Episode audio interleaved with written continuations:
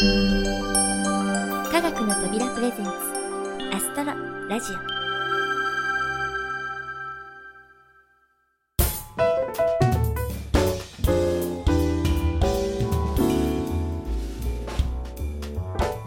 皆さんこんにちは。土屋ゆ子です。ここ最近は9月といっても真夏日が続くことも珍しくなかったのですが今年はあっけなく感じるくらいに秋がやってきたような気がします。ただ少し気になるのが自然災害。先日も関東では少し大きめの地震がありましたし基礎の御嶽山が噴火したりとちょっと不気味な感じです。爽やかな秋晴れの日にはお出かけもいいのですが衣替えのついでに非常持ち出し品のチェックや災害時の家族との連絡方法などを再確認しておくのもいいかもしれませんね。さて前回お知らせした科学の扉の全編集映像作品「絆の星」の広島市子ども文化科学館での一般向け上映ですが大変残念なことに投影機器のトラブルによって中止となってしまいました。代替機によりその後のドームフェスタでは無事上映されたのですがもしこちらのお知らせで一般向け投影に訪問された方がいらっしゃったら本当に申し訳ありません。これに懲りずにまたのご来場をいただけるよう次の上映機会を作る努力をしていきたいと思います。現在絆の星はドームフェスタでの上映によって気になった点の修正作業を進めている真っ最中です。まだ決定ではありませんが小林さんのお話では10月の後半くらいに関東某所でご覧いただける機会があるかもとのことですので決まり次第科学の扉の Twitter アカウントからお知らせいたします。ドームフェスタ版の反省を生かしより楽しんでいただけるようブラッシュアップを重ねておりますので改めてご期待ください。それではシークレット・オブ・ラピスのコーナーです。回を重ねるごとに謎の深まるラピスと鉱石ですが今回は光の謎解きがお話の中心となります。果たして光と翼はこの謎にどこまで迫ることができるのでしょうか。それではお聴きください。どうぞ。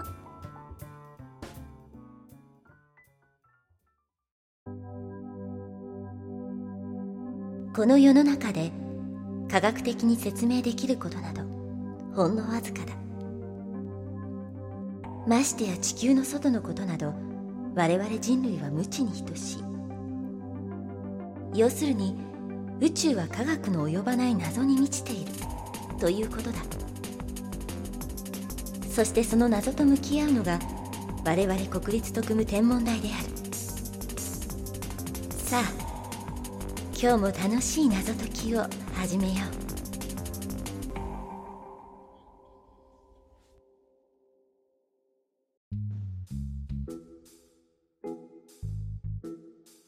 ではミーティングを始めよう。翼くんまずはこの鉱石の特徴を述べたまえ。君が気づいた範囲でいい。はい。まず見た目は青みがかった透明でブリリアントカットのような人工的なカッティングが施されていますね。うん。明らかに人為的な加工が施されているように見えるな。次に性質ですがラピスとコミュニケーションができた回路構成から考えると水晶のような圧電体だと思います。でもでも？普通の水晶振動子は固有振動数を持っているので安定した発信周波数を得られますがこの鉱物は振動数が大きく変わるんですよね。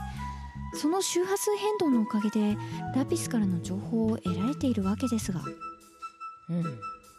まあここまでは合格だではなぜその周波数が変化するんだと思う？うーん。水晶振動子の固有周波数は水晶の種類や形大きさに左右されますからそれらのどれかがダイナミックに変化するんだと思いますが見た目だけだとそれ以上はちょっと。うん。それだけ理解できていればいいだろう。ここに組成分析の結果がある。中身はわからんだろうが最後のページを読んでみたまえ。結果が出たんですね。えー、っと結局分析不能なんですか？なんだ期待して損しちゃった。まあ想定内だがね。ではこれからその中身を簡単に説明しよう。私の推測も多分に含まれるからまた早とちりして先走るなよ。信用ないんですねそれからラピスも参加させてくれ電源系を強化したから数十分は大丈夫だろうはいラピス起きてお話ししようむにゃむにゃ。おはよう。おや皆さんお揃いで。おはようラピス相変わらず脱力させてくれるねへっへっへ。旦那、褒めても何も出ませんぜ。やばい。さすがの私もちょっと責任感じてきた。まあ本質には関係ないことだ。多めに見よう。では話を続けるぞ。この鉱石の表面は極めて高度が高く資料を削り取ることは不可能だった。あれは、痛かったな。すまんすまん。で工学的電磁波的な非破壊検査によって調査を進めたんだがこの鉱物は硬い外核と液状の内部という二層構造になっていることが分かった。へえ。金魚鉢みたいな感じですかね。うん。面白い比喩だね。じゃあ金魚鉢を叩いて出る音の周波数を変えるにはどうしたらいい？そうか水の量を変えたり性質の違う液体にしたりすればいいんだ。その通り。そしてこの外核も内部の液体も常識外れの構造なんだよ。まさか地球上には存在しないものだなんて。君は変なところだけ鋭いな。そうだ。少なくともこれまでに発見されたことはないし人工的に作る技術も存在しない教授私自分の才能が怖いです。私は鉱石よりもその自信の根拠の方が謎だよ。話を続けるぞ。すみません。まず外核だがこれは極めて特殊な分子配列を持っている。分子が並んでいるというよりも分子を構成する原子同士が密着し合っているような状態だ。これによりダイヤモンドの何倍もの高度がある。そんなとんでもない物質だったんですか？なんだか怖くなってきました。驚くのも無理はないがまだまだ検証は始まったばかり。それにもっと驚くのは内部の液体なんだよ。私たちがラピスとたわいもない会話をしている間電磁波の強弱を詳細に記録しているこれを会話の内容に応じて分布をマッピングするとこのようになる。楽しい悲しい困った。特定の場所が活性化してますね。しかも時間が経つにつれてはっきりと。まるで脳みたい。えもしかして。そう。ニューラルネットワークだな。原理はわからないが分子配列を外部からの刺激に応じて動的に構成を変化最適化させているようだ。まるで脳の成長そのものに見えるよ。固有周波数を変える秘密もここにある。ちょっと待ってください。じゃあこの鉱石は生きてるってことですか？我々の言う生きているとは違うな。材質は単なる計算塩鉱物。つまり観覧石と思われる。この辺は調べてあるね観覧石石質隕石の主成分ですね。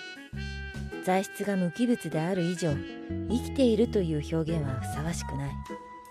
むしろこの鉱物はニューロンコンピューターのようなものと捉えた方がいいな。なるほど。でも橄欖石ということは地球外由来の可能性が高いですね。やっぱり宇宙人が。こらこら。先走るなと言ったろう橄欖石だって地球上にゴロゴロしているんだ。まだまだ可能性の話だよ。ヒカル何か来たよ。どうした？ラピス。ご飯の口から誰かが呼んでるよ。ご飯の口？あラピス。答えちゃダメだぞ。至急外部電源回路を遮断しろ。ブレーカーだけじゃダメだ。外に行ってケーブルを切り落とせどうしたんですか？おそらく外部の商用電源に高周波を乗せて信号を送り込んでいるんだ。ネット回線へのアタックがないと思っていたら敵もなかなかやるな。そうか。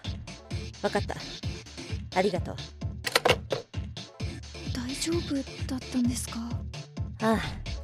ラピスが知らせてくれたおかげで助かったよ。もしラピスが反応を返していたらこちらの現状が相当解析されてしまったはずだ。ラプス偉い？ああ偉かったぞ。ありがとう。しかしこれで鉱石がここにあることを敵は確信したろうな。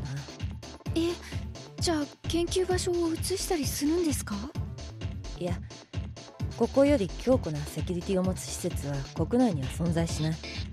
結局ここが一番安全なんだよ。敵も鉱石がここにあると分かってもそう簡単にどうこうできるわけじゃない。でも一瞬とはいえ実際に侵入されたんですよね。心配だな。そうだな。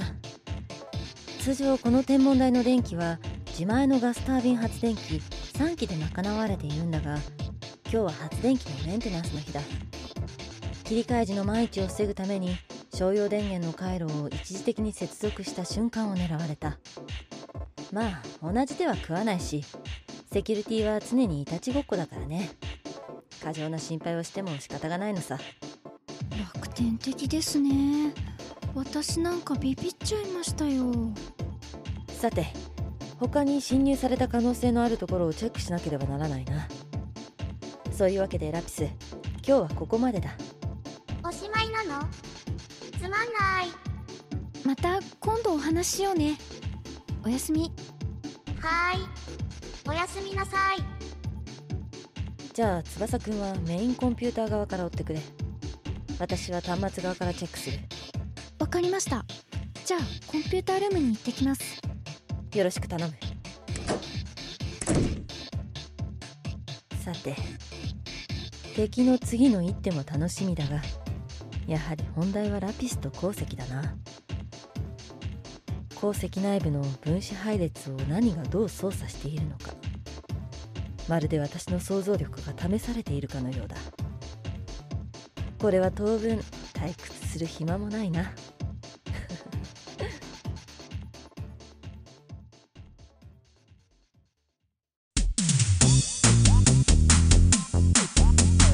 アストロラジオ。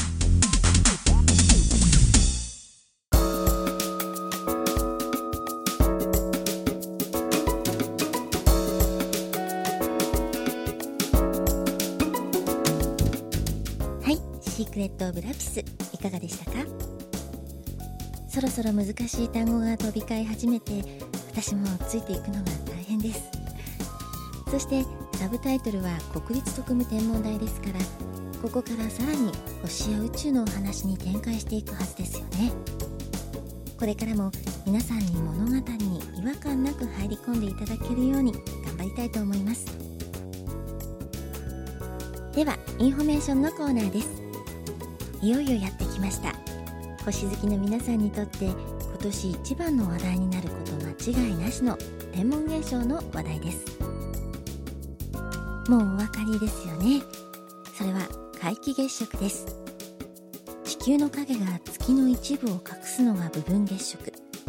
そして2011年12月以来の今回の皆既月食では月が丸ごと地球の影に隠れるのです。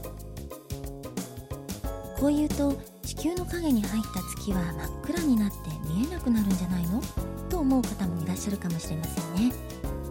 でも実際は地球の表面の大気の層を通った光のうち波長の長い赤い光が屈折して月の表面をわずかに照らします。すると月はミステリアスな赤色に染まるんです。月食は日食と違ってどこで見ても同じ時間に始まり同じ時間に終わるのが特徴です。10月8日18時48分過ぎから部分食が始まり19時24分頃にいよいよ皆既月食が始まります。それからおよそ1時間後20時24分頃に皆既月食が終わり21時34分頃にいつもの満月に戻ります。今回の皆既月食は時間が早めなので部分食が始まる頃の月はまだ東の低いところにあります。月食の全工程をしっかり観測したい人は東の空が開けた場所で見るといいでしょう。またせっかく見やすい時間に起こるのですからベランダやテラスなどでお酒でも飲みながらのんびり赤い月を眺めるという楽しみ方もありですよね。いつもとは全く違った表情の月を見られるこの絶好のチャンス。あとは気になるのはお天気だけです。10月8日の夜全国で多くの人が赤い月を眺めて宇宙の神秘に思いを馳せることができたらいいですね。いろいろお話ししてきましたがそろそろお別れのお時間になってしまいました。この番組は制作コムビルド。脚本アルハボル。協力アイスタイルプロジェクト。株式会社スタジオディーン。BGM 配布サイトハートレコード。音楽制作集団ディープフィールド。そして企画制作科学の扉でお送りいたしました。それではまた次回をお楽しみに。お相手は私土屋ゆ子でした。